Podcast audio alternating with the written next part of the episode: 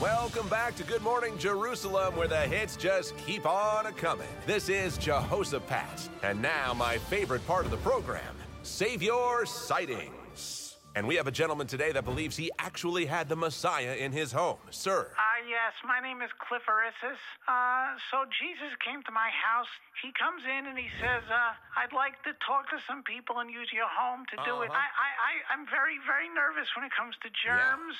And I had just had my carpet shampooed the week before, and I was very nervous because the man has quite a following. And so all these people are tracking goat mess in my house. A couple Really? people brought in their lambs and sheep. Uh, one guy had a parrot, and that parrot did more damage than I can tell you. Really? But the biggest problem was the place got pretty full pretty quickly. Yeah, I got And it. these guys came when they had a friend who was paralyzed. They asked if they could come in, and I said, sure. Could you wait five seconds because some people will be leaving soon? Okay. But they were so impatient that they that they walked around to the other side of my house, climbed up on the roof, and started tearing my roof apart. Really? So we're sitting in the in the living room, and all of a sudden, plaster starts falling on my head. Wow. The track lighting fell down. They cut a hole in my thatch roof, and they lowered the man into my living room. And I'm like, you could have waited five minutes.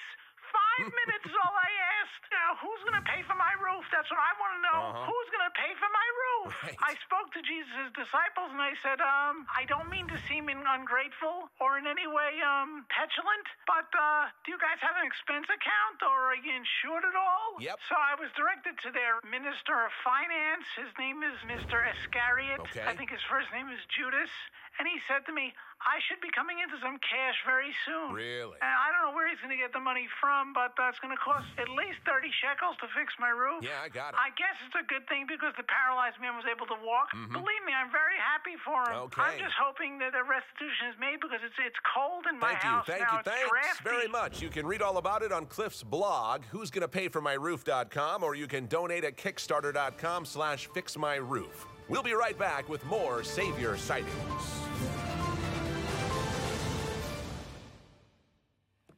Oh, there you go. Bet you didn't know all that was there in the uh, in the Bible, the parrot and everything. I don't know what I like better, the uh, the parrot or uh, the reference to uh, Judas as the uh, as the minister of finance. There, very, very, very good. Appreciate those guys. But they did take a little bit, obviously, of creative license with that story. So I want to spend some time this morning looking at the real story of what happened uh, when Jesus was in this house and some guys brought their friend and cut a hole in the roof and dropped him down uh, in front of Jesus. And this story is actually recorded in three of the four Gospels Matthew, Mark, and Luke all re- record this story. And I want to look at Mark's version. And uh, Mark was a guy who was actually uh, friends with Peter. Mark wasn't one of Jesus' initial disciples, he was friends with Peter, who was one of kind of the the inner circle of Jesus' disciples. There were 12 disciples, then there was this inner circle of, of three Peter, James, and John. And Mark probably got his information for his gospel of Jesus or his biography of Jesus. He probably got it from Peter, which is actually kind of interesting in this particular situation because uh, scholars think that the house where uh, Jesus was speaking was not Cliff Arissis' house. I'm sorry, that was, you know, uh, not quite there. It was probably Peter's house there up in Capernaum. So I want to take a look at this, uh, at this story and look at some of the details there and, and some of the ideas as, as to how uh, we can apply this to our lives. So taking a look at Mark chapter 2 and starting in verse 1. A few days later, a few days later, when Jesus again entered Capernaum, the people heard that he had come home. They gathered in such large numbers that there was no room left, not even outside the door, and he preached the word to them. So, if you're not uh, familiar with the geography of Israel at that time, Capernaum is a town on the northern shore of the Lake of Galilee. So, it's pretty much as far north in Israel as you could go. And it talks about, uh, Mark mentions that Jesus was returning home. Jesus was from Nazareth, which is much further south, but he spent so much time up in Capernaum, it was kind of like his northern base of operations, that the people there considered him to be one of them. And Peter and Andrew, two of Jesus' disciples, were from Capernaum, so a lot of people think that Jesus would spend time in their home, and that's probably where he was at, at this point. And so the whole town, they knew about Jesus, they were familiar with him, they liked him. They hear he's in town, they hear he's hanging out at Peter's house. So they decide that they're going to come and they're going to hear what he has to say. And it's, it's this scene, you, you just kind of kind of imagine this for a second. It's like standing room only. Everybody's crowded around the house. People are probably sitting in the windows looking in. There's people hanging out the door trying to hear everything that Jesus is saying. And there's this energy, there's this excitement as Jesus is in town and he's speaking to the people. So then, verse 3 some men came they're bringing to Jesus a paralyzed man carried by four of them. And since they couldn't get to Jesus because of the crowd, they made an opening in the roof above Jesus by digging through it, and then they lowered the mat that the man was lying on. And again, put yourself in this scene. There's this crowd, it may be hot, there's all these people there, and all of a sudden, these four guys carrying another man on a stretcher start pushing and shoving, trying to get through the crowd, and they can't make their way into the door. And in that day and age, uh, in that part of, of the world, most of the houses had flat roofs. Uh, and they had ladders that would go up to the roof, and people hang out up there, maybe during the evening when it's a little bit cooler. And if you live in, in New York City, you know that in some of the apartment buildings, you can climb up to the roof and you can hang out there and look out over the city and enjoy the evening breeze. And that's what people would do uh, back in those days. So these guys decide to take advantage of the ladder. They climb up on the roof and they start digging a hole. Now, put yourself in the, in, the, in the shoes of the people who are sitting there.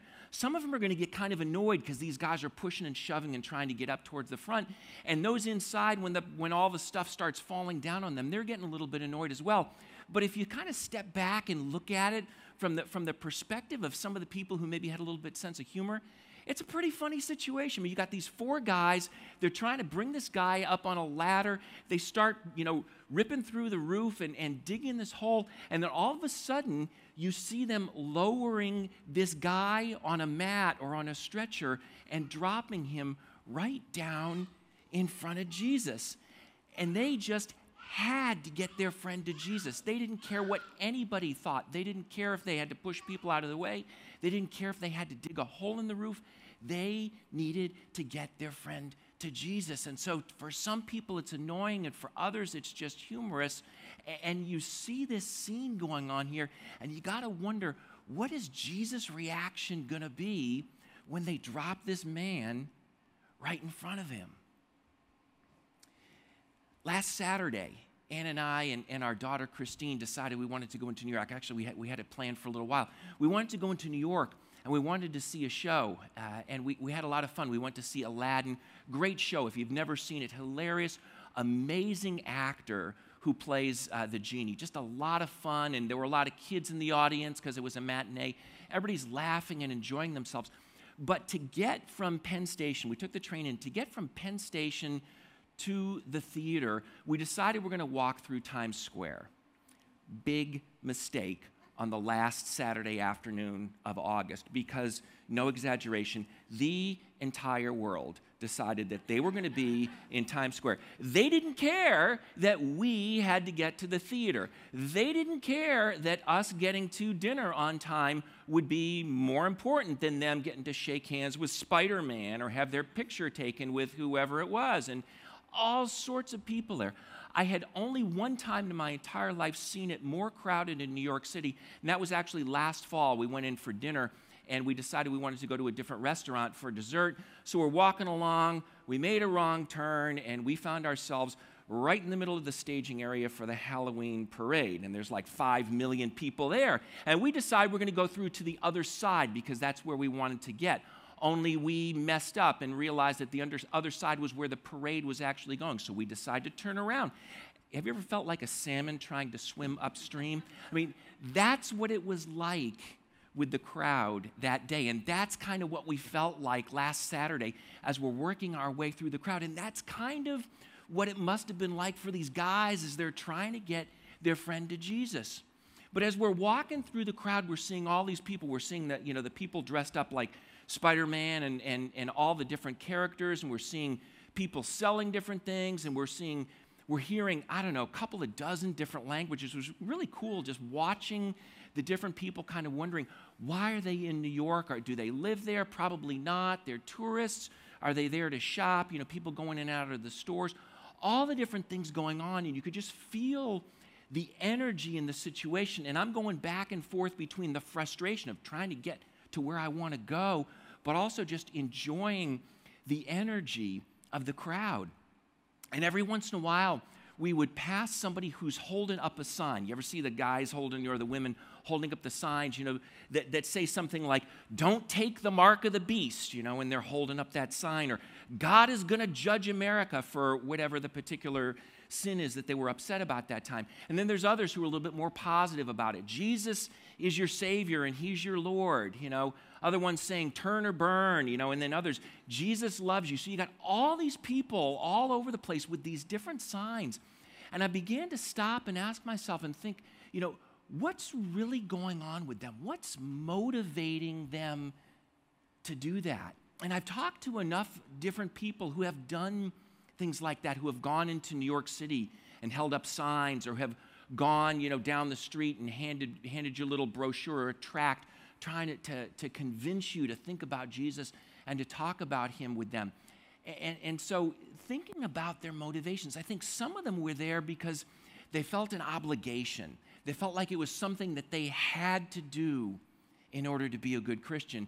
And there's others of them who are there uh, probably because they're feeling guilty. If they don't do it, God is going to be mad at them. Or maybe there's some sort of a peer pressure kind of thing that's going on where uh, a bunch of people get together and they decide that this is the thing that we're going to do. And if you don't participate with us, then you're kind of uh, uh shunned by the group. But I know that there were other people who were doing that because they were genuinely concerned for the welfare of the people who were in New York City. And now I know, you know, it's probably not the most effective thing to stand blocking the crowd as they're trying to go down the sidewalk with these signs. And I always have mixed feelings when I see that because I, I admire their dedication, but I sometimes wonder if the if the particular tactics, the particular approach they're, they're taking is the best possible thing. But stepping back and leaving that aside, you got to admire their dedication because everybody is walking by them and they're looking in the other direction. They're kind of bumping up against them, and no one is stopping and talking to them. And they've got to be really, really committed to what they're doing. And it made me think about the guys that were bringing their paralyzed friend to see Jesus.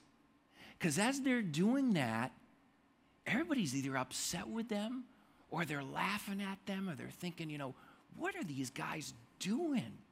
They're carrying their friend, they're trying to hoist him up the ladder. They start digging a hole in the roof.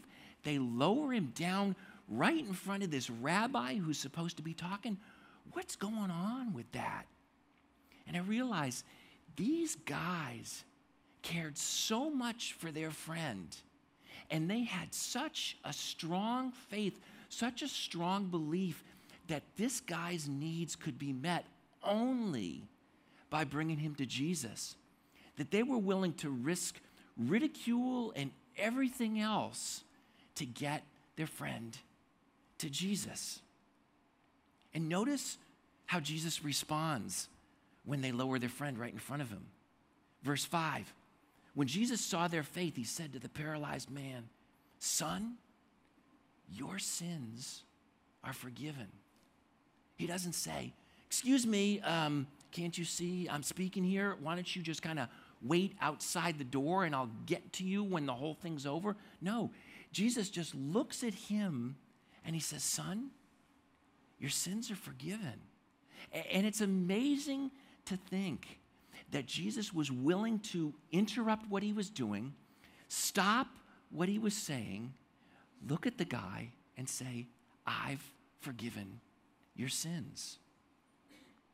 But of course, there's got to be at least one in every crowd, somebody who is not excited about what Jesus has done. And it's not just the owner of the house who's saying, Who's going to pay for my roof? You know, it, it's the religious leaders look at what Jesus is saying and they're unbelievably upset at it. They're not celebrating, they're angry with Jesus because of what he said and because of what he's done.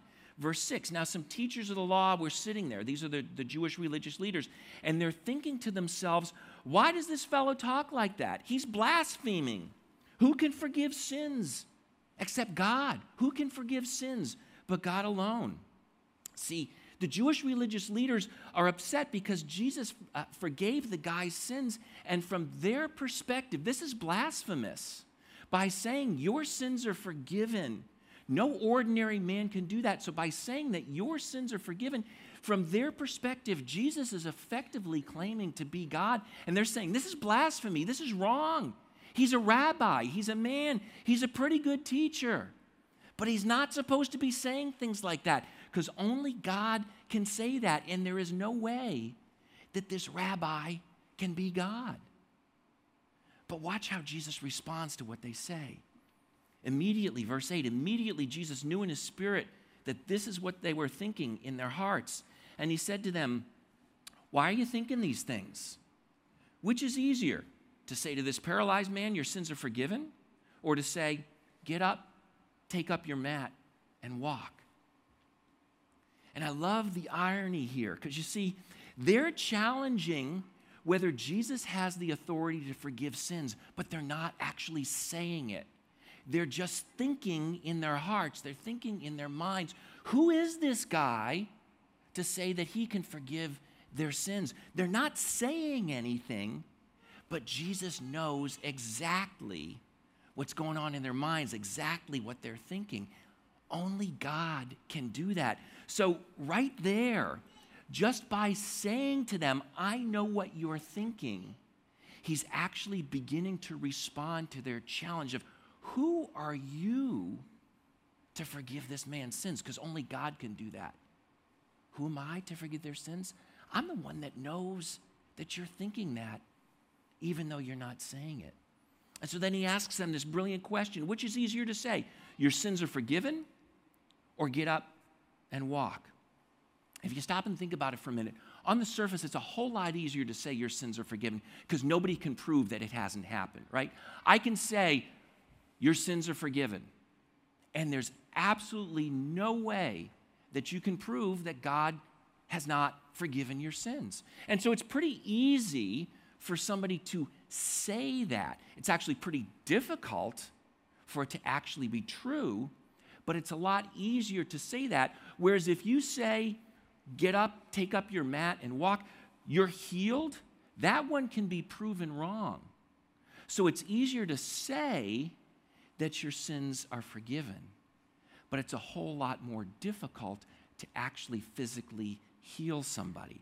Doctors can heal some people. There were people in those days from time to time who would be healed. So, the brilliance of Jesus' question is that it can be looked at from two different perspectives. From one perspective, it's easier to say your sins are forgiven, but from another perspective, it's a whole lot more difficult to actually pull that off. And that's the brilliance of Jesus' question to them. And so, as they're sitting there, as they're thinking about this, watch what Jesus does. He says, But I want you to know that the Son of Man has authority on earth to forgive sins. I want you to know that I, Jesus often refers to himself as the Son of Man, I want you to know that the Son of Man has authority on earth to forgive sins. So he looks at the man and he says, I tell you, get up, take up your mat, and go home. And the man got up, he took his mat, he walked out in full view of them. And this amazed everybody. And they praised God, saying, We have never seen anything like this. See, they thought Jesus was bluffing. They thought, okay, he's just saying, I can forgive sins. If he were really God, he would do something to prove that he could forgive their sins. And that's exactly what he did. No ordinary man could do that. Only God could take someone like that who was paralyzed and just simply by speaking to him, command him to stand up and walk. And so the guy gets up, he picks up his mat, he walks, and he leaves. And everybody looks and they're saying, Who is this guy? He's no ordinary man. Who is it that's able to heal people like this? And Jesus' point is, I'm not just an ordinary man. Yes, I am a man, but I'm so much more than that. And he proves it by healing that man. He's beginning to show them that he's God incarnate, the one who came from heaven to earth to meet their deepest needs, not just their needs for physical healing, though often he does do that, but also really their deeper needs, their emotional needs, their spiritual needs, and ultimately their need to be reconciled, to be restored uh, to a right relationship with their Creator, with the one who made them, with the one who sent him from heaven to earth. And that's why the people were so amazed at what Jesus has done. I want to go back a few verses to, to verse 5 to take a look at something that we, that we kind of skipped over. We glossed over it very quickly. But it, this, this uh, what's something that's going on here in verse 5 just blows me away every time I see what's happening here. Look what happens. Mark says, when Jesus saw their faith, he said to the paralyzed man, Son, your sins are forgiven. Jesus doesn't look at the man and see his faith, he looks at the man's friends and he sees their faith. And then he turns to the man and he says, Son, your sins are forgiven. They cared about their friend's need. They were willing to do everything that they could to get him to Jesus. Crowds too, too busy there, too many people. If it were me, I would have turned around. I would have waited on the side, maybe, or I would have said, let's come back another time. Let's come back tonight when Jesus is done speaking. Maybe we can make an appointment with him and come and see him later. Or I would have waited until after he was done speaking, until the crowd had dispersed. These guys know we got to get this guy to Jesus. We can't take any chances that he's going to be leaving because we don't know when he's going to be back the next time. So they say, Forget that. We're going up on the roof, digging a hole, dropping them down in front of Jesus. And Jesus looks at them. He sees their faith in him and he heals their friend.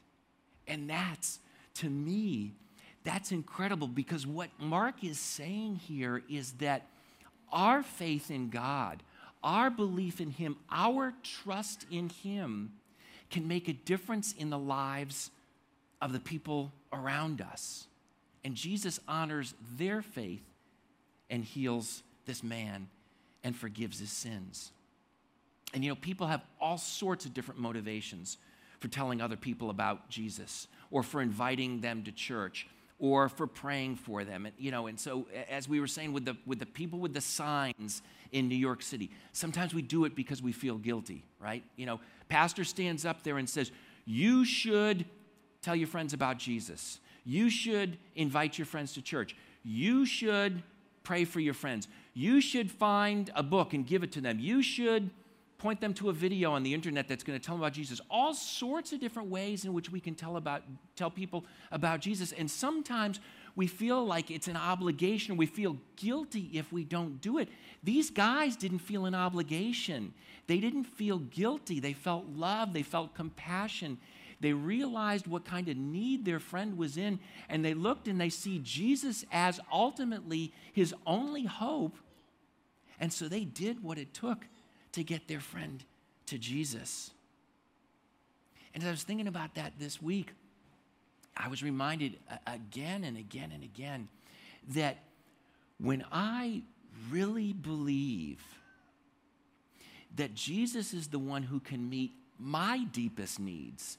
And when I really believe that He's the one who can meet the deepest needs of my friends and my neighbors and my coworkers and the people I go to school with and, and on and on, all the people in my life, when I really believe that Jesus is the one who can meet our deepest needs, then I'm going to want to tell people about Him.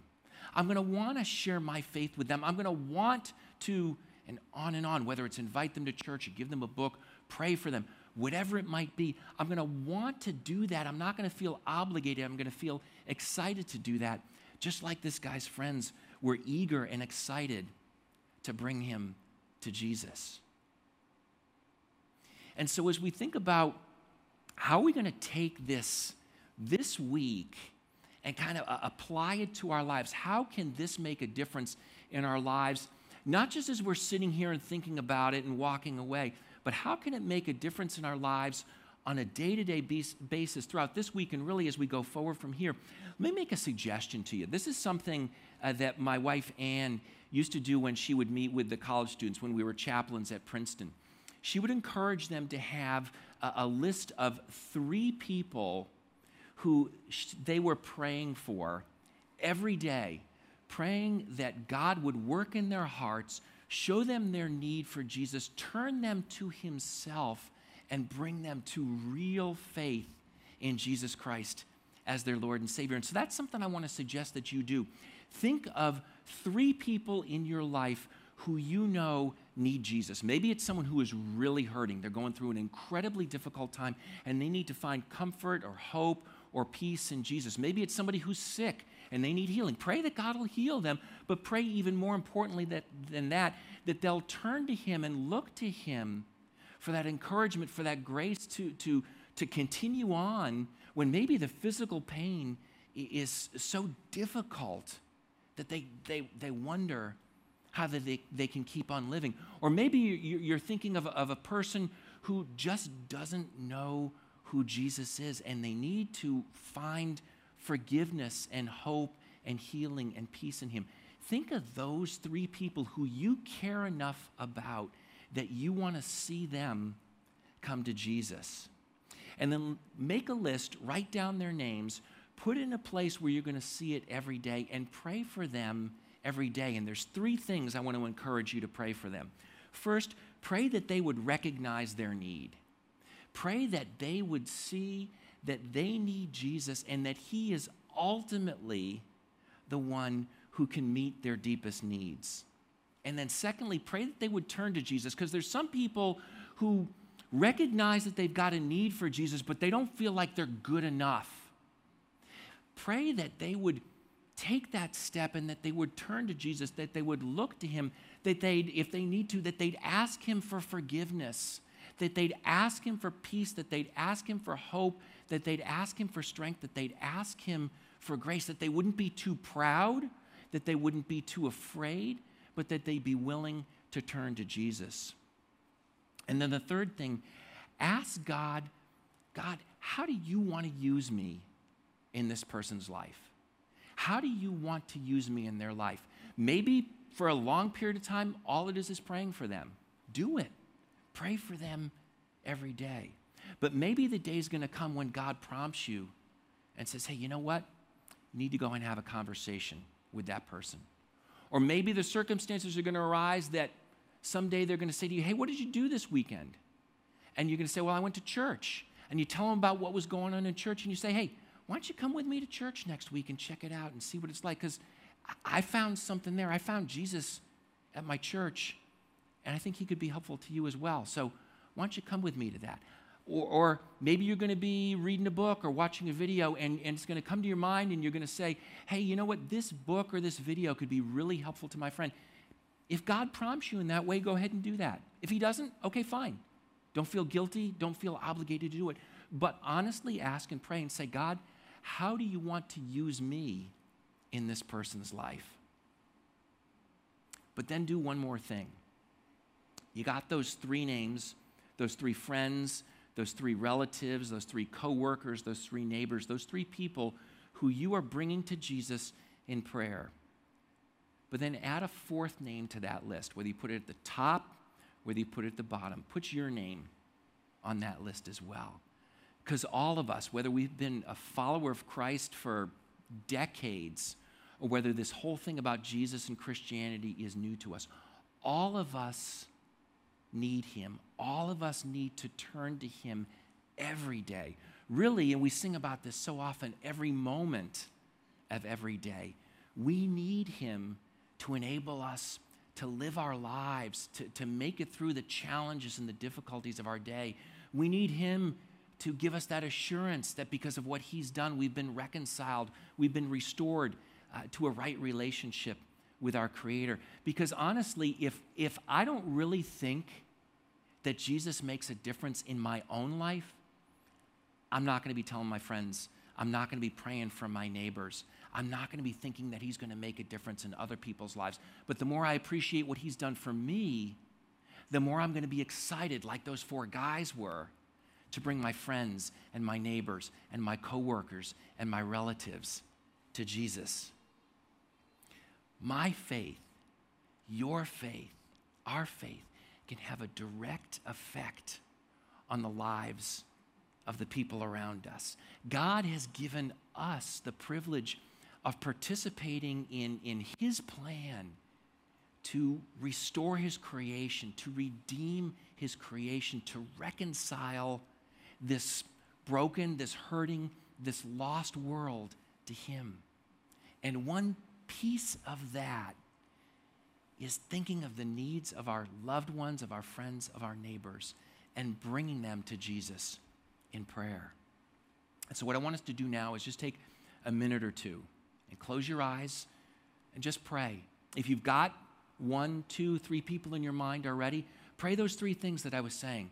Pray that they would recognize their need. Pray that they would turn to God and ask Him to show you how He might use you in their lives. If you don't have somebody, if there's if God hasn't brought someone to your mind, pray that He would. Ask Him to bring somebody to your mind so that you can begin that list. But then also take just a little bit of time and pray for yourself. Ask God to help you to see how much you need Him. Ask Him to help you to turn to Him and ask Him to help you to know what next step you need to take in order to grow in your relationship with Him. Let's just pray silently ourselves for a minute or two, and then I'll close this in prayer in just a minute. Let's pray. Father, I thank you uh, for recording for us in, in Mark's gospel uh, this story of, of these four guys who loved their friends so much, who had such a strong faith in Jesus that they were willing to do whatever they could, whatever they needed to do uh, to bring their friend to Jesus. I thank you that you, Lord Jesus, that you honored their faith and you forgave their friend's sins and you, and, and you healed him. And I thank you for the privilege that you give us uh, of participating in what you're doing by bringing our friends and our neighbors and our loved ones to you. And, and, and I pray for myself, I pray for all of us that we would every day, that we would be praying for the people around us who need you that we would be bringing them to you in that way and asking that you would work in their hearts and their lives, that they might come to a real faith in you. And I pray that as we do that, that you would show us uh, if and how uh, you'd have us participate in that, whether it's talking with them, whether it's bringing them to church, whether it's sharing a book or a video, or whatever it might be with them. Show us. Help us to do that out of desire, not not duty. Help us to do it out of, uh, of love and compassion.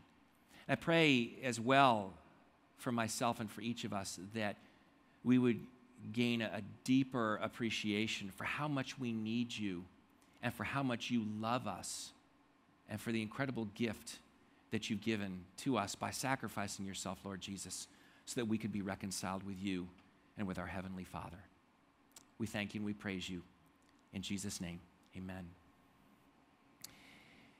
If you've come up with a list of people and you want somebody to uh, pray with you, feel free to shoot me an email, uh, clay at renchurch.com, and I would love to pray for the people that are on your list. And I'll pray for them, you pray for them, and then we can talk and see in the coming days and weeks and months and see uh, what God has been doing and how He's been working in their lives. If you want to pray with me or talk with me for a couple minutes right now after the service, I'd love to do that as well. I'll be hanging out up front. Uh, thanks, you guys, for coming out, and I hope that you have a wonderful week.